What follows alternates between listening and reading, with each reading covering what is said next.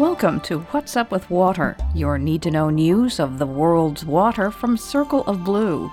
This is Eileen Wray McCann. In Uganda, national regulators are cracking down on the illegal destruction of wetlands in a bid to reduce flooding in the East African country. In September, the new head of the National Environment Authority indefinitely suspended new construction projects in wetlands. He also began prosecuting truck drivers who fill in wetlands to create new land for development. Until recently, truck drivers who poured the fill met little resistance. Now they face jail time. Regulators are keen to act because wetlands reduce flood risk by absorbing heavy rains. Uganda, however, has lost a large portion of this natural defense. In the past two decades, about 40% of its wetlands have been destroyed. High waters are also a concern in the United States, where a new mapping project in California has identified a neglected threat from climate change. The Los Angeles Times reports that researchers identified 440 toxic sites in the state that are at risk of flooding by the end of the century due to rising seas and rising tides. The sites are not just along the Pacific coast. Many are located along the San Francisco Bay, which is connected to the ocean via the Golden Gate. Some California communities are more in harm's way than others. The researchers from the University of California, Berkeley, and UCLA found that communities of color were five times as likely as the general public to live near a toxic site at risk of flooding. Rising waters could dislodge contaminants and expose people to hazardous chemicals from Superfund sites, landfills, oil and gas wells, and sewage treatment facilities. In Virginia, state officials and conservation groups are celebrating a milestone in the massive effort to clean up the Chesapeake Bay. The Virginia Mercury reports that state officials marked the completion of a project to rehabilitate 438 acres of oyster reef in the Piankatank River. The Nature Conservancy's Chesapeake Bay program director called the effort the world's largest oyster reef restoration. Because oysters filter pollutants, they are a vital part of a healthy bay ecosystem. Under a 2014 water quality agreement, Virginia and Maryland promised to restore oyster reefs in 10 bay tributaries, including the Piankatank. The program has been popular with the public, and Virginia's governor recently added an 11th river to the restoration list. This week, Circle of Blue reports on the growing water affordability problem in Michigan. As water and sewer service in Michigan become more expensive, the costs are demanding larger shares of household incomes. That's according to a new report which says the trend puts a growing financial burden on both families and communities, particularly those already suffering from poverty. The assessment finds that the growing affordability problem goes beyond the headlines of Detroit and Flint. Rural areas, small towns, and suburbs also have seen costs rise, though at a slower pace than their urban counterparts. Michigan agencies are preparing to spend hundreds of millions of dollars in federal infrastructure and pandemic relief funds, and the report authors say it's time for a deeper understanding of who is hurt by unaffordable water. Jen Read is the director of the University of Michigan Water Center. She told Circle of Blue, We've known for a while that particular communities in Michigan have challenges with water affordability, and we've known nationally. But we haven't, in Michigan, had a solid picture of water affordability across the state. The new report comes from the University of Michigan Water Center, Michigan State University Extension, and the consulting firm Safe Water Engineering. and it fills in some of those information gaps. It found a sharp rise in the number of Michigan households paying more than 5% of their income for water and sewer. Adjusting for inflation, that number grew from 1.6% of households in 1980 to 6.7% in 2018. That's more than four times as high in just under 40 years.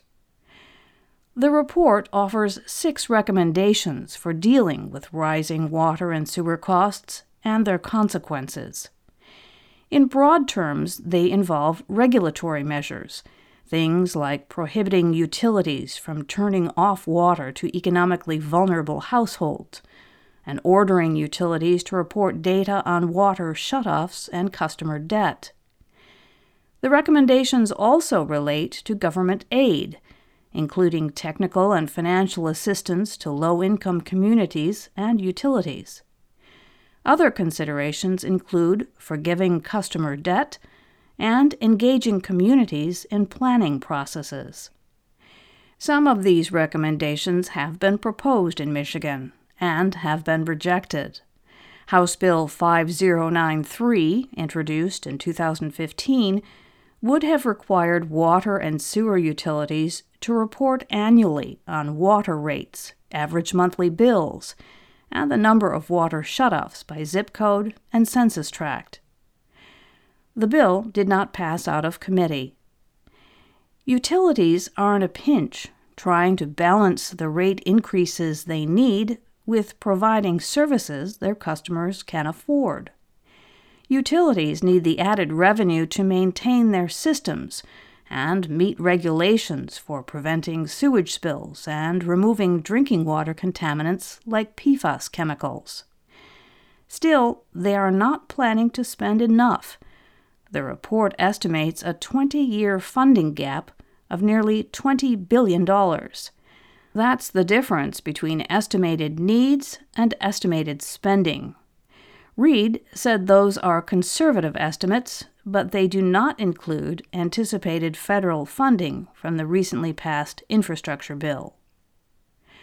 A state funded assistance program could help customers with high bills while allowing utilities to make needed investments, but it would come with a cost. The report estimates that reducing high water bills to a more manageable level would cost Michigan between $78 million and $146 million each year, depending on how unaffordable is defined. The rising cost of water and sewer service is a problem that extends beyond Michigan. A national affordability study found that some households in the lowest quarter of the income distribution spectrum paid an average of about 12 percent of their disposable income on water and sewer in 2019. And that number reflects an increase of a point and a half from the previous two years. Disposable income was defined as the money left after paying for taxes, housing, health care, food, and home energy. The concept of water affordability has broadened in recent years. Regulators and public interest groups were initially concerned about community level affordability, whether a town's residents as a whole could raise enough money to operate and maintain their systems while meeting all water quality standards. The U.S. Environmental Protection Agency requires a community affordability analysis when utilities assess the cost of controlling sewage pollution community level affordability remains a challenge. For example, Benton Harbor is a low income, majority black community dealing with a declining population and high levels of lead in its drinking water. Its struggles illustrate the health consequences of inadequate funding for system maintenance. In addition to worries about communities being unable to maintain their infrastructure, a new concern has emerged whether individual households can afford their water and sewer bills. For years, water rates were low enough that the cost of service was a negligible fraction of a household's monthly budget. But in the last two decades, rates for water have gone up faster than rate increases for other essential services like broadband and energy. Water utilities have been forced to confront a backlog of pipe repairs and treatment plant upgrades. At the same time, incomes for people at the bottom of the economic ladder have largely stagnated in purchasing power since the 1970s, adding financial strain along with the rising cost of housing, healthcare, and other necessities. Despite growing attention to affordability both in Michigan and nationally, there is no general agreement on how affordability should be defined. Is a water and sewer bill equal to 3% of household income too much? Is 4% or 5%?